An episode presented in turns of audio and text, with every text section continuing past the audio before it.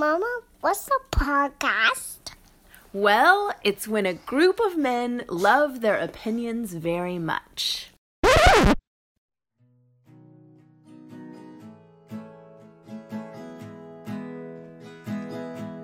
Welcome back to Feminist Talk Religion. My name is Sarah Emanuel, and in this episode, I will be interviewing my dear friend and colleague, Dr. Nikky Guninder Singh, on her experiences in both colonial India and the United States, as well as her expertise in Sikhism, feminism, and liberation. Dr. Singh is Crawford Family Professor of Religion at Colby College in Waterville, Maine, where she chairs the Department of Religious Studies.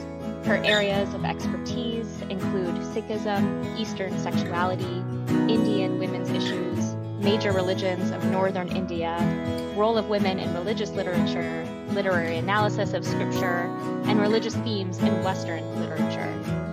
Dr. Singh has published extensively in the field of Sikhism and has lectured widely in North America, England, France, India, and Singapore and her views have been aired on television and radio in America, Canada, Bangladesh, Australia, Ireland, and India. I hope wherever you are listening, you can join in with me in giving her our warmest welcome. Nikky Singh, it is so good to see you. It is so good to have you here. I'm so excited to have this conversation with you. Welcome to Feminist Talk Religion. How are you? How are you doing?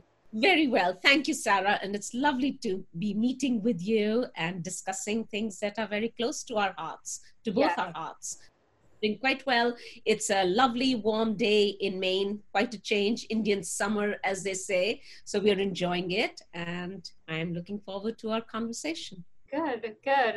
I sent you a few questions to think about in advance, but I'm going to uh, pull a fast one here. I don't think either of us were expecting to be meeting just hours after learning uh, that Joe Biden is president elect and Kamala Harris is vice president elect. We are speaking on November 8th, 2020. We heard the news on November 7th.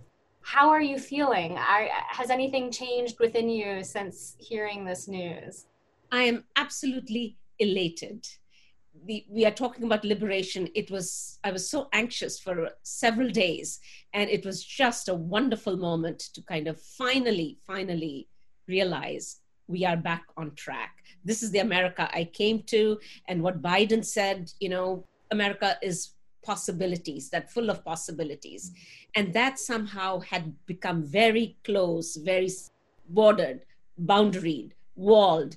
And I'm glad to have that and to have Kamala. What more could one want, you know? Yes. Fellow Indian and African American and you know, with all her wonderful heritage and American, and just a fantastic uh, speaker and a great role model for us all. Yes, yes, 100%. Well, you said, you know, that hearing uh, Joe Biden speak reminded you of the hopes that you had um, from when you came to the United States. So, can you tell us a little bit about your own journey as someone from India? Um, deciding to come to the U.S. Was it of your own volition? What what brought you here?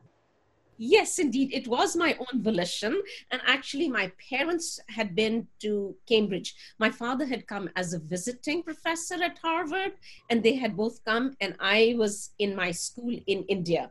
It was a day school, it was a Catholic school, and my Reverend Mother got special permission from Rome to have a non Christian stay at the convent. So I stayed with them. And while my parents were in America, I was at that school as I stayed in the convent and, of course, went to the day school. And then when they came back, I heard so many things that I'd been hearing about America. And my parents had sent me some Disney World Cups, you know, where you can sit in. And so those kind of things were so alive in my mind. And I wanted to come to America. And so I applied to a girls' school in Virginia, Stuart Hall and they accepted me and lo and behold here i am. So that was so kind of unusual. As what? I could not believe sarah that i was in america. I still have that scene sitting by the windowsill in staunton virginia thinking i am in america. And it was it was quite quite a transformative experience for me because I was the only South Asian, only kind of brown in that part of the world. This is, we are talking about 1972. But everybody was very nice. You know, I felt I, the academics is what I fell in love with. Mm-hmm. And growing up in India, post colonial India in the 60s, it was kind of a false consciousness. You know, I wanted to study Western philosophy and do English literature. And when I came here, in America, I took a course on the American Transcendentalists, and that kind of woke me up. And we were reading uh, Walt Whitman's poem, A Passage to India. What does India mean? Who am I? So, all those kind of questions you know about my identity and so forth made me who i am so that was you know coming to america was very crucial and also america you could do anything i could go anywhere i could take any course so going to college and being able to take religion and philosophy and astronomy and you know so all those possibilities those openings were there and i've always enjoyed it.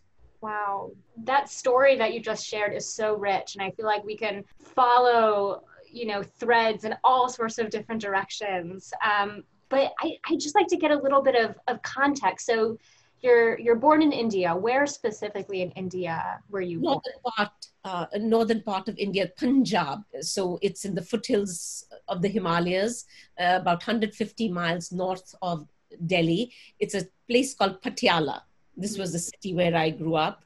Um, and my father was the first chairman of the first Department of Religious Studies. So India has had a very rich tradition of religions, but the academic study of religion really began in 1969. So there was a department there for the study of world religions, and it was built in the form of a ship. So they had five different sails Hinduism, Christianity, Jainism, Sikhism, and there was a Hinduism, and there was a big seminar room in the middle, and there were cubicles for scholars to study, and meditation rooms for each of the different traditions. And then there was a flame on top symbolizing that all the traditions are going to the same goal.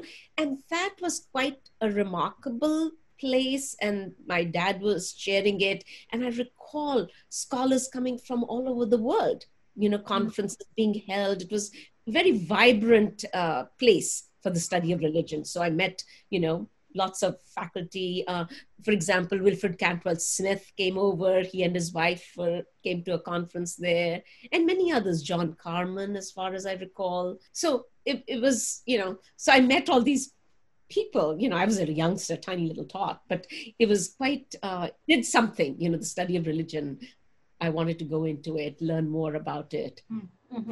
and, and, in those days there were not patiala was a dinky little town. We did not have any hotels like we do in modern times. So people often stayed with us with my family. And it was during that time there was a student student of buddhism from columbia university who came and she was staying with us. And she would tell me about these schools in America where she had gone. And one of them was Stuart Hall, and I applied and I got in. So that was my kind of, you know, and my parents could not say no, and which was very nice of them because, you know, being a young girl, you know, that's not what you do. You don't let a 14 year old go to America. But my parents took a big chance and they did send me, and I'm very, very grateful to them for that. Wow. Wow. So born in India in the northern area really raised within this academic culture. And then you go to Rome for school. That was in Patiala. The special permission came from Rome. Oh, I see. I yes. see. Okay, I thought I thought I heard you went to Rome when your dad was at Columbia. She okay. got special permission from wow. Rome wow. to stay in, Patiala, in that school, uh, Lady of Fatima Convent School. Wow. So, what ages were you in that school? I was there till I came to America, till 14. Wow. Yeah. 14 years old. So then you went to this women's school in Virginia for high school. Yes, I did finish my high school and then I went to Wellesley. Okay. Okay. Wow. So can you say more about this false consciousness, this connection or false connection with quote unquote Western thinking? What can you say more about that? Sure, that was in India. You know, we kind of dressed up in Western clothes. We hmm. spoke English, and my poor granny, you know, we all hi, hi, hi is kind of a word where when somebody dies, you know, hi, hi, that's kind of sighing, you know. But we hmm. were trying to be modern and kind of being hmm. Western. Mm-hmm. And I did not realize my Indian roots till I came. I did not appreciate them till I came to. And that's that's my regret. Why didn't I study Sanskrit? Why did I not study my Punjabi language? We mm-hmm. spoke, of course, we were very comfortable speaking, but the academic study was really English was the medium of instruction, and we went to these English speaking medium schools. Those are my regrets. You know, why did I not get more of India? And I only realized it when I came to Stuart Hall, when I came to America. So can you explain that that feeling when you got here of I mean it, it, sort of seems like you could have gone in a different direction of you know renouncing even more and yet you came here and you saw that to use your own words you were one of the only you know brown folks within Virginia and you you embraced it. So what what was that like? That's a really good question, Sarah. Um, I think I got a lot of love and something from from my friends and my teachers. Or maybe america you know it i never felt i had to change. Actually i became more indian coming to stuart hall. I never wore indian outfits. But at school we had to dress up for dinner and i chose to wear my indian outfits proudly. And i think there was some kind of validation or affirmation that i received from my young friends. I mean we are teenagers and nobody you know they really embraced me with open arms for who I was. I was different, and that difference, whatever was it was, I wanted to deepen it more. And and and and India was so far away. In those days, there were no Skypes. We couldn't be sitting and zooming, you know. So it was those blue aerograms that came from my parents every week or two weeks, and I would long for that. I was horribly homesick, mm-hmm. but made me appreciate the Punjab even more, made me appreciate my mother tongue even more. There was mm-hmm. nobody to speak it with, nobody. Right. So that when, and that's why I went into translations and so forth because I wanted to, you know, I left it all behind. Had I been older, and if I'd had enough of, uh, you know, my culture, and it, it's like I came at that age where I did not have enough, and I longed for it, mm-hmm. and that's why India became so important to me and now to be able to share that with my students and in my writing it's the most fulfilling fulfilling life i lead i really feel very very blessed so to say mm-hmm. yeah i love that i i certainly understand it. It, it it's so interesting because you know as a new testament scholar i have felt that in being in New Testament as a Jew who is amongst non Jews doing Jesus things all the time, it has actually made me assert my Jewishness so much more. It's sort of like when you're like, this is, I, I don't even know how to describe it. It's like you feel your otherness, but you want to just push it against the center and be like, there's, there's more here. There's more to be said. I'm bringing something that needs to be valued and seen and heard. And, you know, there's something about it. So right. So yeah. right. And, and, um, and I think there's also in my case because I started working on my own tradition here. But it's really America that made me see what that own is. And I think I got a little lot of encouragement. I'm, I'm a youngster, and yet people would invite me different churches to give a little talk, and they would give me brownies for giving me giving a talk, or you know, just just a little kid coming over, and just to they, they kind of reinforce that, you know. Yeah, yeah did you ever feel um, you know tokenized for being taken in and and to give these talks? Or you know i said i somehow never i never let my mind go that way. Mm. i think i just oh they want to know about india i will tell them. I, I got more and more enthusiastic. And i'm sure i was that you know we want to want to but i just I, don't know. I just feel at some human level, I just enjoyed engaging with them, going, and their enthusiasm kind of found I found it infectious so it was more i think the uh, uh, seeing the other made me more yes as you said you know that force comes out it made mm-hmm. Mm-hmm. yeah um, so so continue uh, taking us on this journey you are at stuart hall you are in high school at this women's college and then hey you get to apply to college you know what what happens so in college i was supposed to go back to india but then i said okay i'll I loved college years. because they they have all kinds of choices for courses and teachers and so forth. Uh, but again, keep in mind in the 70s, uh, I graduated from Wellesley in 78. Uh, there was not much on South Asia. There was really yeah. nothing much on India. So religion was the department which offered anything on Asia, Asian religions and so forth. So I took a course with, um, I still remember Ms. Nold and there she came and i was taking something on uh, asian religions and she sat on the table and just recited om and it was just so mesmerizing and i think i got into that. And then we have art. We had a very good professor. And english. So i love these courses. And mm-hmm. so I, I love those years. Freedom freedom to take anything I want, and freedom like in school. We had to go to class and we had to do this. Here, you didn't have to, you know, that, that was. so I remember a friend of mine saying, Nick, we pay so much for each class, we better not miss it. So I still remember those times. Um, at Colby, I kind of relive that life, you know, things that I love. Reading Plato for the first time uh, or doing poetry you know somehow in in the american classroom the analysis and so forth the freedom to choose your topics that that's what was very very encouraging and so forth mm-hmm, mm-hmm. so when you were taking these religious studies courses or even english and, and philosophy courses you know you you came from this this place where you I, I mean i'm curious to know if at the time you were conscious of the false consciousness you were experiencing but by the time you know you're in college did you feel that any of the material um, that focused for example on south asia uh, or india more specifically did you feel that it was being filtered through some sort of western lens I, I think I may have been too young to notice it at that time.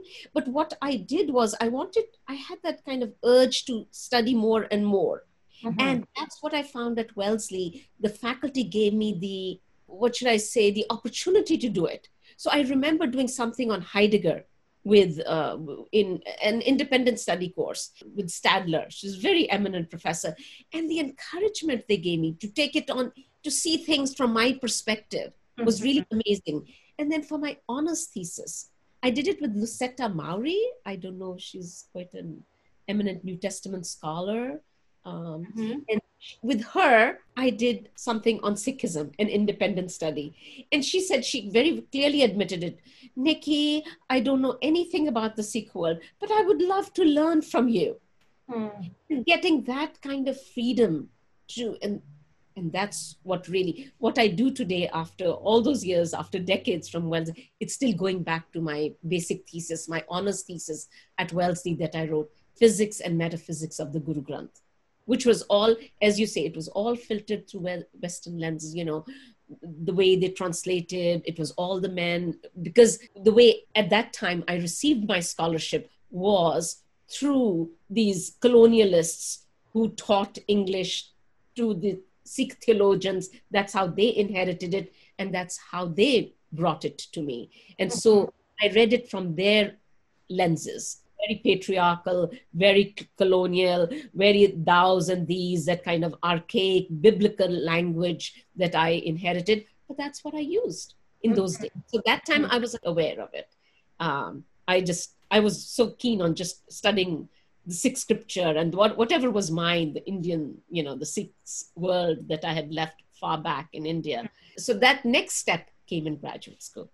Okay, so you're you're very much brought up in the small liberal arts world where you are encouraged to take courses on your own terms and you know really have close relationships with faculty and develop your own opinions and be in conversation so then what happens so that's what I loved, and I really enjoyed it very, very much. And Wellesley gave me something remarkable. And then, unfortunately, I go to UPenn, and it wasn't quite that way. but anyway, I transferred quickly to uh, Temple, um, and I was very happy there. But in 1984, I went to the AAR, mm-hmm. met in Chicago, and that's where I heard Mary Daly, uh, you know, Fiorenza Schussler. Um, who else was there? Naomi Goldenberg, uh, Rita Gross, all these um, Judith Plaskow, all these Christian and Jewish feminists. Mm. That was a very that that was a very critical moment for me. Mm. And that's when I got those lenses, those feminist lenses, those liberational lenses. And then I started seeing how that westernization, whatever that consciousness, that patriarchal false, whatever you want to call consciousness, had entered even the Sikh text. And that's when I started really Wow. going Wow. back, re-seeing things. Wow. So that's a very pivotal moment for me.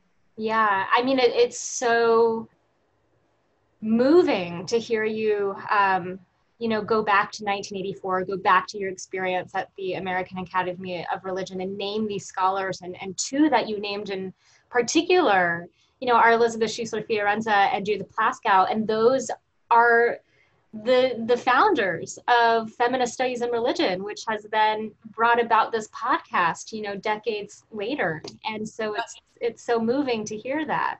Oh my gosh i i truly admire them. And they were so encouraging you know my first uh, one of the earliest papers that was published was in the jfsr and Wow. it was something to do with this sikh bridal imagery. And also where would we be sarah without the hermeneutics of suspicion? You know that's what i got earlier on with elizabeth. And then later on when i was doing my book on the birth of the khalsa Plaskow's uh, standing again at mount sinai to re-see to re-see uh, what happened for the khalsa event that book was very pivotal to me so Mhm. these are people who inspired me once upon a time and still continue to do so i think about them and somehow my heart just kind of expands they've been really really remarkable Wow. So, can you connect for us, um, and especially those who are not necessarily positioned within the academic field of religious studies, explain, you know, what was it that you were studying in graduate school, um, and how, you know, what you've brought into this space, the hermeneutic of suspicion, fit into that? You know, what were you studying and how do you make sense of the hermeneutic of suspicion in relation to what you were studying? i have been studying i am studying and i will be studying sikh scripture that's a sacred text of the Sikhs. it's a 1430 portfolio page volume. That is everything for the Sikhs Mm-hmm. it's uh, it's a bible for the Sikhs, but this is this is also kind of a person so to say. So how do the Sikhs get married? This book is at the center and the couple circle it four times and by you know bowing their heads that is that they accept each other. So there are now no vows uh, declared nothing. It's really the holy book. This is everything for the sikhs. So when somebody dies readings from the sikh scripture take place. What is sikh worship? You go pay homage to the holy book. So this is the center of Sikh ceremonies, Sikh rituals, Sikh rites of passage. This is where uh, the tradition gets its philosophy, its aesthetics, its ethical code, and all of it is poetry. It's beautiful poetry. It's by the Sikh gurus. It is also it also includes Hindu saints and Muslim Sufis. So it's a very inclusive text. Lot of authors um, covers a lot of languages, Mm. a lot of Indian regions.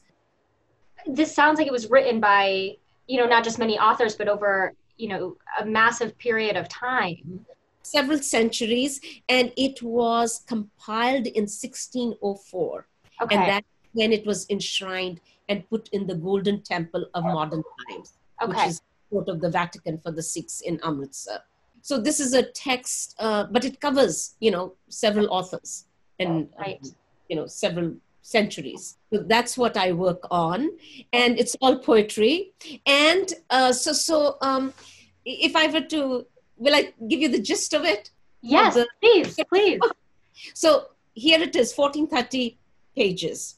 For me, the opening, Ik Onkar, it's literally numeral one. So it's the divine reality, which is expressed one being is. That's it. One being. And it's literally numeral one. So in that numeral one, you can tap any any idea relationship that you conceive. This one is infinite, so it can be Yahweh, Jesus, it can be the goddess Durga, it can be Lord Ram, it can be Krishna. It really doesn't matter because that one is all space, all time, beyond gender, beyond cause, everything. So that's the one, and this one can be expressed in million ways, and that's what the whole book is about. And at the end, the epilogue, which is created, which was was uh, expressed by the compiler guru, calls it a dish, a platter. So this whole volume, this book, is a platter, big dish on which three things are placed, three different dishes are placed on this big tray. And those three dishes are Sat, which is truth, knowledge, Sat, Santok, which is contentment, serenity. The third one is Vichar, which is reflection, which takes place when we are sitting together and we are thinking about things with fellow beings. So that's what it is. So this is the beginning is one reality, that's it and the end is this is a platter and these are the dishes and and it's not adequate that we simply eat them. That's not it. But we must savor these dishes. Jeko khave jeko punche tista hoi udharo. So real liberation real freedom comes with savoring these dishes. Mm. so the whole thing about the sensuousness the the tasting is very crucial so, how do these fit in? Whenever any translation of Sikh scripture would say there is one God, and in my earlier ones, that's what I did say too. When once you read Mary Daly and others, you realize God is not being b-e-i-n-g as mary daly says you know so instead of that very noun and kind of uh, static things i started you know these these feminist thinkers are very very crucial for me to kind of re-see and kind of this patriarchal word that we had just internalized absorbed for all those mm.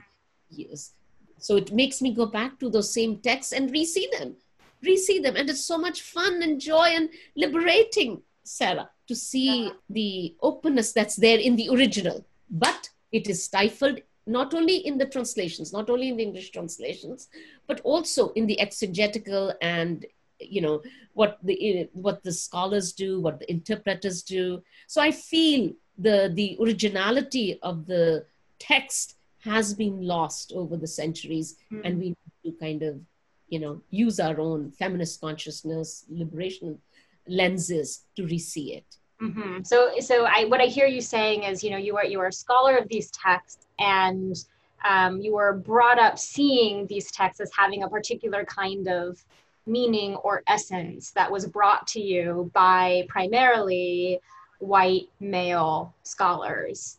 And this hermeneutic of suspicion brought on by feminists help you say, okay, what else can we say about these texts? What what might be missing from these interpretive histories? Exactly. But I also want to say that it's not just the white men, but this is how we in India, Victorian, how English was taught in those schools. Mm. You know, it was uh, it, it, was the uh, Bible is the first uh, text that was translated. So it came through that uh, angle that even the people, the scholars, the Indian scholars, the brown scholars themselves absorbed it, mm. and they are the ones translating. So you, you see, it's step by step so that's how it came. And uh, so that's what i absorbed. And then the uh, you know hermeneutics of suspicion you kind of go back and you reread those texts. You read the original and you see that's not quite it. God is you know it's not quite if, if it's numeral one how would god fit in with that? This is it's literally numeral numeral one. And mm-hmm. and and and you know there's no he she either and then always to make it into a he it's just uh, we're very scared of uh, kind of polytheism or kind of giving it a gender but we are giving it a body image then if you mm-hmm. make it a he it's it's mm-hmm. a very very androcentric uh, interpretations mm-hmm. that have dominated uh, Sikhs yeah. it's so interesting how you're bringing into um, this conversation embodiment because I hear from the text embodiment, but not in a gendered sense, not in a sex sense, in a, you know, it's bringing in the body with regards to taste and absorb, you know, absorbing something, but not in the ways that has been done in its interpretive histories. Absolutely. And, and, and not only that, the body is kind of shrugged aside. Whenever you read the text, it says mantan. Man is mind and tan is body. One should remember the divine one, mantan. Always mind, body go together. And you look at translations, the body gets erased, the mind stays. Huh. Isn't that interesting? Yes. So somehow this kind of uh, somatophobia, you know, Elizabeth Grosz is the one who yes. uh, kind of did an and diagnosed it. That's what is retained. And somehow the other, even even images people are very scared of you know so anything to do with the tasting and smelling and anything to do with the real sensuous experience of the divine is shrugged hmm. aside.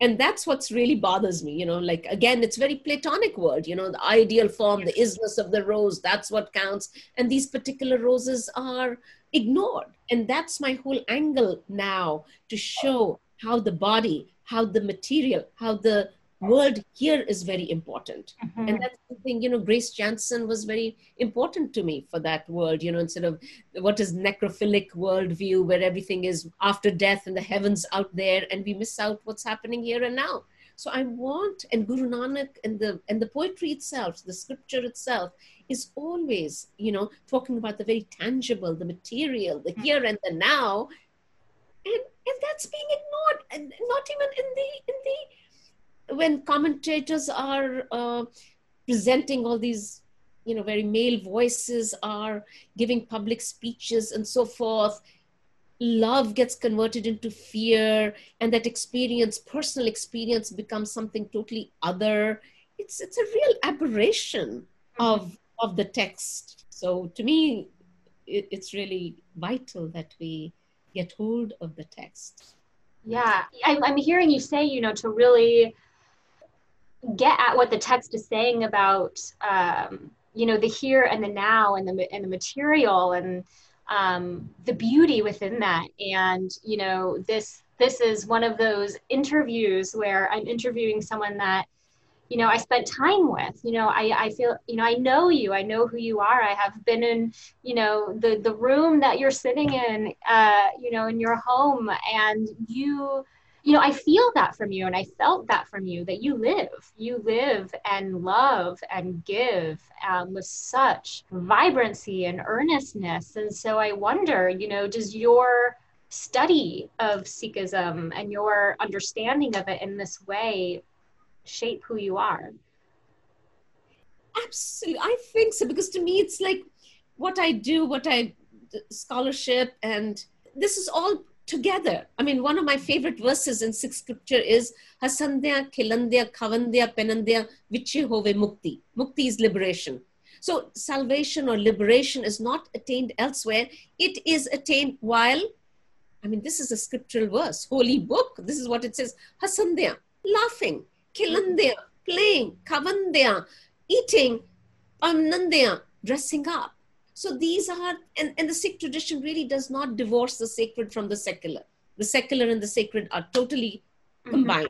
We speak these things, we we theorize these, but we need to practice it because it was at the everyday level that the gurus were speaking about. So I think, you know, I mean, we, we cannot separate the text from our lives and I, I live what I, you know, it's, it's, it's a lovely life, you know, if this is liberation is while being with friends and while dressing up and teaching and doing your duties, but you remember the one. And that's what's important. That oneness has to be remembered mm-hmm. because otherwise, and that's, that's where the Sikh tradition as it evolves in uh, medieval India, uh, the Mughal empire is just being established. Hinduism has always been there. And when religions come together, things can be very threatening. So people were becoming very orthodox and so forth. And so Guru Nanak, the founder of the tradition, historically, geographically, culturally, comes in between these and pronounces the divine as one. What are we fighting about? Why divisions? Why caste divisions? And so caste is very crucial. It, it has been a category for centuries in India. And I'm so glad um, the new book by Isabel Wilkerson on caste. She takes the title from India. It's, it's a Portuguese word, but the caste system has been very, very much part of India. And the Sikh guru inherited it. So it was to kind of cast cast aside that he his whole message is all about, you know. Mm. So uh, because that creates divisions, divisions, hierarchies between people, genders, sexualities, and it was really the oneness that he wanted to see. The oneness is out there, and that oneness needs to be translated into the everyday practical world. And we, we Sikhs, I have to admit, we we talk about one God, but we don't quite practice that oneness mm-hmm. in everyday yeah. life. I'm, I, what I'm hearing you say is, you know, oneness doesn't mean um, a lack of plurality. You know, you can have multiplicity and plurality within a sense of a one. That's crucial sarah. You you hit the nail on its head. Absolutely. Because it's not actually it's not even universal. It's pluriversal because there are so many different and they're all all equal. So mm-hmm. it's really he was a very pluralistic the origins of the sikh tradition are extremely pluriversal. Mm-hmm. very pluralistic. And that's why the whole text has so many different musical measures uh, so it could be sung it's kind of very aesthetic you know so it's there's no one way. And and hinduism it's accepted. Hinduism that's why the whole text the whole holy volume has the islamic worldview which was very different from the sikh worldview and which is very different from the hindu worldview. Polyphonic monotheistic all these are part of you know that's re- it's really really pluralistic mm-hmm. and I, uh, it's very it, the text is very relevant to our world today, such a dangerously divided and polarized world. It has a lot to offer. But I also think, and I think you just mentioned it a while ago, about the aesthetic. Sometimes we really make religion we divorce. I mean, this comes from Kierkegaard and so forth. Uh, you know, there is religion, and then we have ethics, and aesthetics is put at the bottom rung of you know our philosophy, however you want to distinguish it. All these are categorized you know, if, if I say there's one reality, if I don't experience that one reality, what does that mean? Mm-hmm. So instead, and, and Guru Nanak was more from instead of doctrine and belief, it's really the feeling that's most important. Mm. You have to really live that. That's what makes, that's what Sikhism for me is. You know, after all, as I said, what is the holy book? It's a dish on, you know, it's a tray on which these things are placed. These dishes have to be tasted. They have to be made a part of your bloodstream. You have to digest it, what you learn and what you practice. So it has to be a part of you, and uh, it comes out as an emotion. It yes. comes out in embrace. Yes, a lived, always in moving action feeling. Exactly, and moving, flux. It's yes. not eternity. Sometimes everybody, oh, God is eternal, you know, the truth is eternal. There's no such thing as eternity. There's temporality. Truth is timeless, past, present, future, it's now. And it's really the intersection of that timelessness with time that makes everything so exciting. Mm.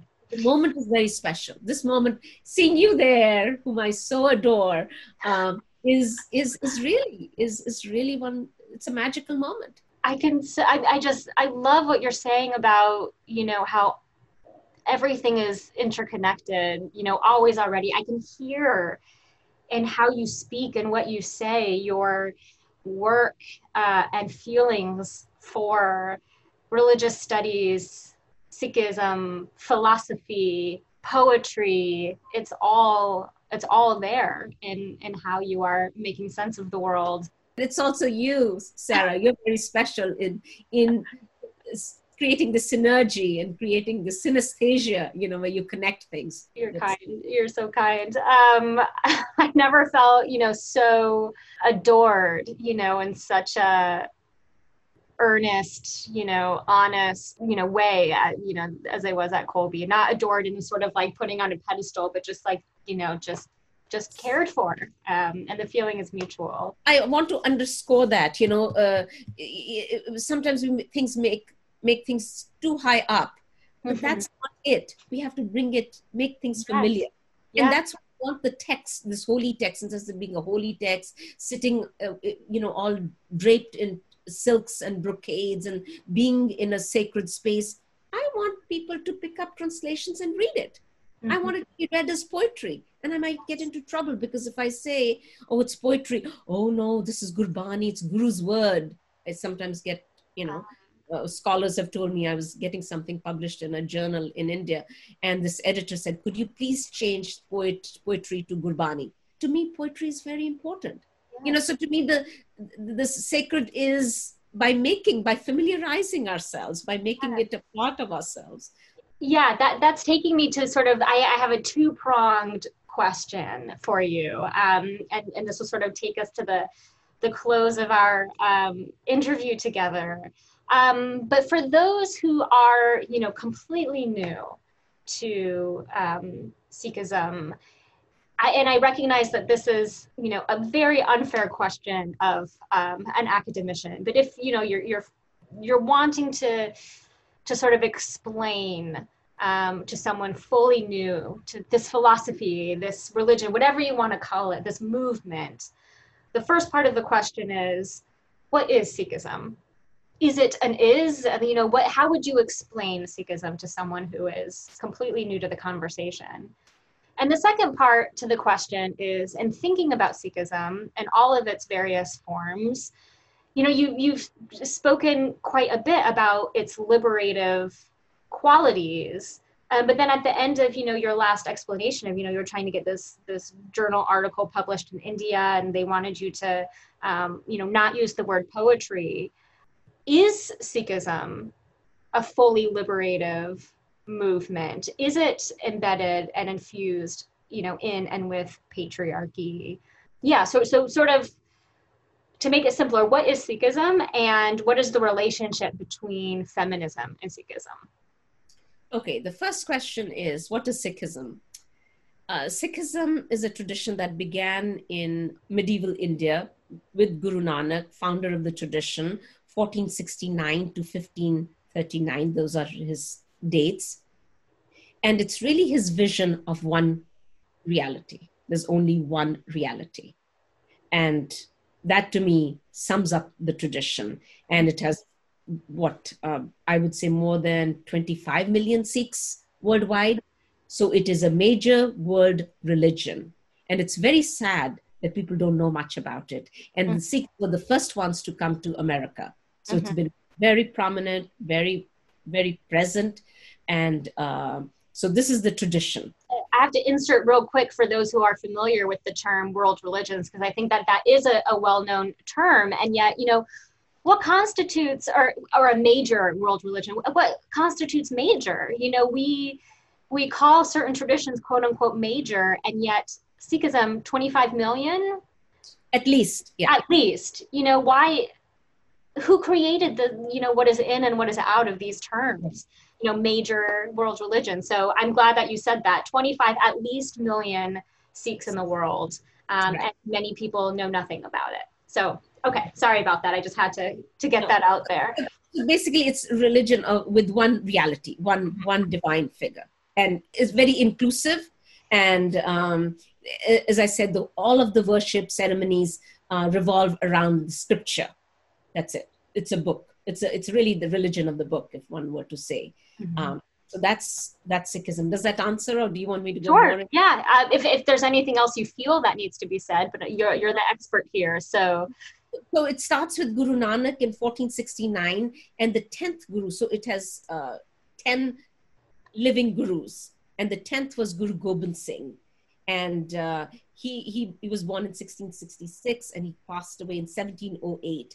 And before he passed away, he made the scripture the guru forever. So mm. for the Sikhs, this is kind of the guru, corporeal guru.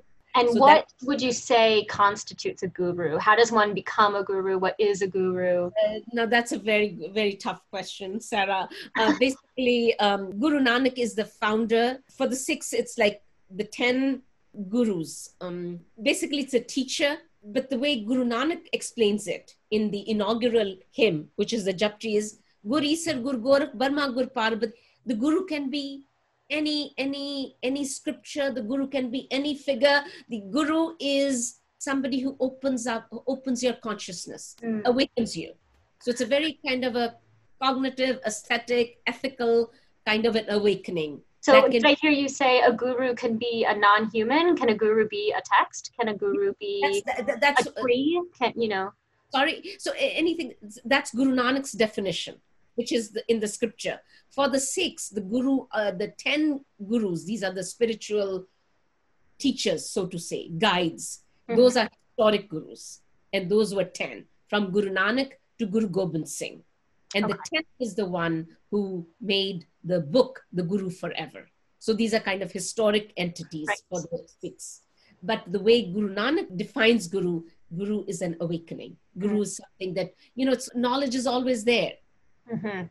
who awakens us it's a guru how does it come about it can come through an idea it can come through a text it can come through a musical note so that would be the guru where Are there gurus in the tradition now, sort of after the ten? No. no one else can be a guru. No.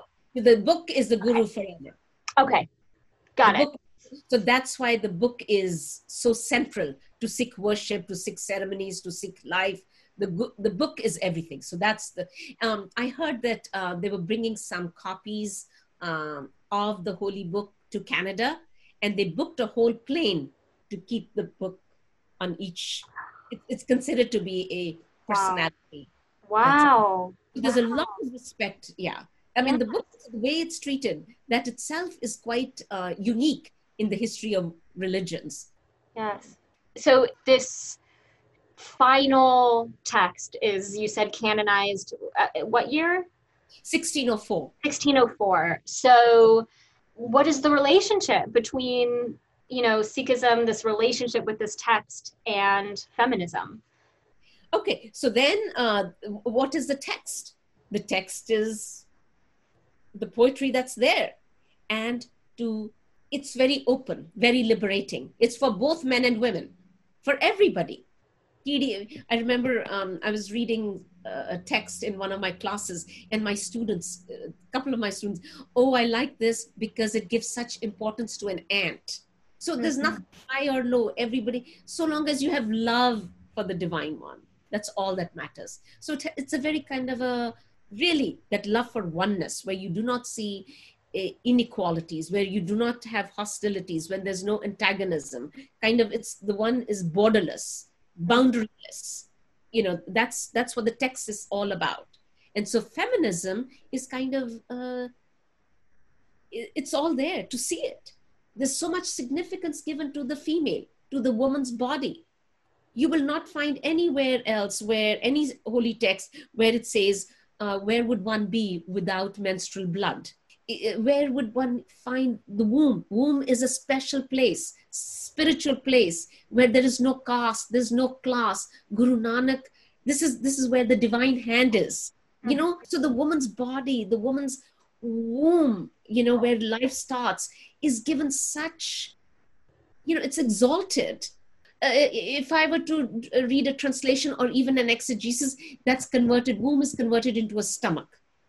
Now, isn't it kind of ignoring the, the female sexuality, the female body, the female power? So such things are ignored, but the text is somehow the commentators and the translators and the interpreters are somehow unable to really grasp that openness, that liberty, that feminist lens that is there in the text itself. Yeah, I I'm so I just find this so fascinating, and I'm learning so much because you know this is our second episode on um, feminist liberationist uh, lenses, and our first episode actually was conducted at Colby College uh, with doctors Traci West and Cynthia Chapman.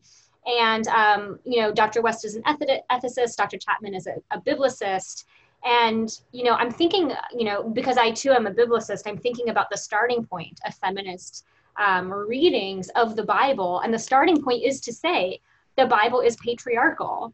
And then what do we go from there? Do we want to find ways to liberate it? Do we or is the liberation saying hey this this is patriarchal. It was written in a patriarchal world by folks who were patriarchal and its interpretive histories have often been patriarchal. You know is that is saying that the, the liberative piece or is you know, doing something different, finding a way to save the text, the liberating piece. But what I'm hearing from you is sort of like a flipping of scripts, that the text itself is liberative and liberating and feminist, and the interpretations have been patriarchal. And so part of the feminist movement is to say, let's actually look at what's here um, and what has happened from the here to the now, or from the then to the now. I, I see it that way. I've been working very uh, closely with Guru Nanak's poetry. I, I really find it very liberating. Also, the times, you know, this is the medieval time. He saw a lot of pressure. So he is a radical voice, he is a progressive voice. Mm-hmm. So he is opening up. But unfortunately, the society still had the lenses and the habits, the intellectual and the religious or the cultural from, inch, from time immemorial. To break away those lenses has been hard. So the exegesis within and without the scholars from abroad, from outside Western, whatever you want to say, somehow the other things have only compounded. The patriarchy has only compounded, and we also have to keep in mind uh, the history of the Sikh world. You know, Maharaja Ranjit Singh, with Sikh, the Sikhs become an empire, and many of the customs and the worldview, the, and then with colonial India, the Sikhs were very close to the British. They were their great, you know, a, a kind of a hyper masculinity comes into the Sikh world. Mm-hmm. So, so those things kind of, instead of really seeing the original, we have made it more patriarchal and androcentric over the centuries. Me, that's why to me it's really, let's just go to the text. Let's read the text Let's have new translations of the text. Not only that, why is it when we go to the Sikh um, gurdwaras, that's a sacred word, why is somebody always leading happens to be a man? Mm-hmm. You know, that also takes place in public spaces, whereas there is no priesthood in the Sikh world. No priesthood in the Sikh world. And yet you go to any Sikh sacred space and you will, 99% of the time, you will see a male reading the text. So it's their lips that read the text, it's their hands that, you know, come closest to the text. So it's the male body that's always in um, close proximity with the text. And you know, and, and there's um, the person who would be equivalent of the Pope in the Sikh world was a good friend of my father's. So he used to visit my dad quite a lot, and I would talk to him, and I would say, you know, why why aren't more women uh, being, you know, readers in Sikh gurdwaras and Sikh temples. And the answer invariably was, oh, the women don't want to, little one. He used to call me little one. The women don't want to.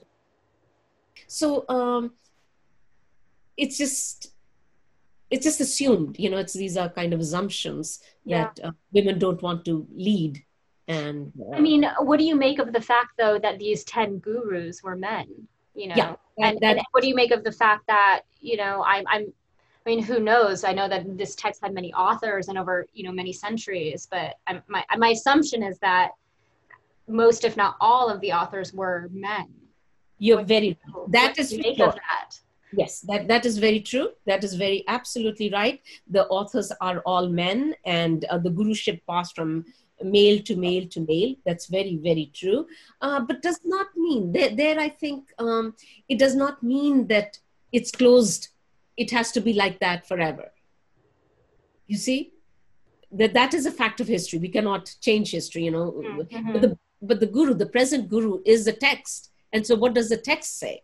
Mm. I love it. This reminds me of, you know, sort of like post-structuralist death of the author, you know, like like the text has a life of itself and you know once once it filters through different readers or filters through different modalities or just lives in the world outside of the authorship it, it, it has a, a being of its own.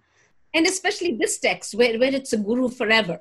Yes. You know so this is this is this is the teacher. The, those were there but this is what we have. But, but you also have to get these are sufis and hindu bhagats and the voice is there. Mm-hmm. and how we interpret it and there's a very beautiful verse in uh, Sikh scripture, Rasya hove muska phul pachane. Only the person who appreciates the flower, the rose, knows the rose. So to know the know knowledge is very important, but the knowledge comes through reading the text, seeing the text, feeling the text. And everybody is equal to do that. It does not say there are no rules or regulations in this text, Sarah. There are no do's and don'ts. Don't do this or don't do that. Nowhere. And yet the religion is made into don't do this and don't do that. Mm-hmm. It's, it's, it's, it just defeats the purpose of that, you know, the openness that's there. Yeah. The freedom that it gives every individual. And, I, and how it is related with the cosmos. You know, it, it's a, I just did a book on Guru Nanak, how he's an environmentalist, how he's a feminist, how he's uh, for human rights. All those things are there because it's a reservoir. It's how we interpret the text. Mm-hmm. It's all poetry. So it's, you know, there are no, nothing prosaic about it. Yeah. And so the lenses are very important, the feminist lenses or whatever, the how we see, how we read, how we filter through, that's crucial. Yeah. Yeah, I, I, um, I'm thinking, you know, again, back to the conversation with um, Dr. West and Dr. Chapman, and um, you know, one of the things that they were discussing, you know, was this question with regards to, um, you know, feminist liberationist lenses is, you know, liberating for who, you know, like who gets to say, and in what sense is one thing liberating for for someone, and yet is one person's liberation oppressing someone else. And it sounds to me that when you bring conversation of liberation to the text, that's sort of always already part of the question because it's all about plurality within the one. So it's not, it, it just at least sounds to me that there's no end point of saying, oh, yes, this is liberating for this person. And who cares if it's oppressing someone else? It's, it's always there. It's always asking further. It's always asking the question of, I, I'm not sure how to. You said it, Sarah. That that's exactly it. Is there is no end to it. This is freedom, you know, and it's freedom for everybody, whoever reads it, whoever comes in its presence. So that's why I think to read it, that's all I want. It's not so we make it too holy, you know, it's holy sitting up somewhere. I want it just everybody should it, it should be available in bookstores and just pick up and see what you make of it a translation that's really correct, you know, that goes with the text rather than kind of a, you know, a patriarchal androcentric, uh, the way I inherited the translations when I first, when I worked on the six scripture yeah. then undergrad. That's a great place to sort of wrap up. I mean, do you have your, have you offered a translation of this? Where can yeah. our listeners find your translation? Well, uh, I did one uh, with Penguin, uh, actually with HarperCollins many years ago and that was uh, republished by Penguin India, and they brought it out last year as well. But right now, I'm doing uh, a translation with Harvard University Press on Guru Nanak's poetry. So that should be out hopefully within a year or so. But in the meantime, the Penguin book is quite good Hymns of the Sikh Gurus. Okay, Hymns of the Sikh Gurus. I hope listeners will will pick that up and learn. I, I I love what you said. You know, let's let's bring this i mean it was meant to be lived right that's part of the the point of it to live it to taste it to feel it let's do that exactly thank you sarah exactly and i hope we will yes well nikky singh i love you so much i adore you so much i learn from you all the time in all sorts of ways thank you so much for joining us today it was such a pleasure to talk with you the honor and the joy is all mine. Thank you, Sarah. You are so gracious. All my love and every good wish. Bye. Bye.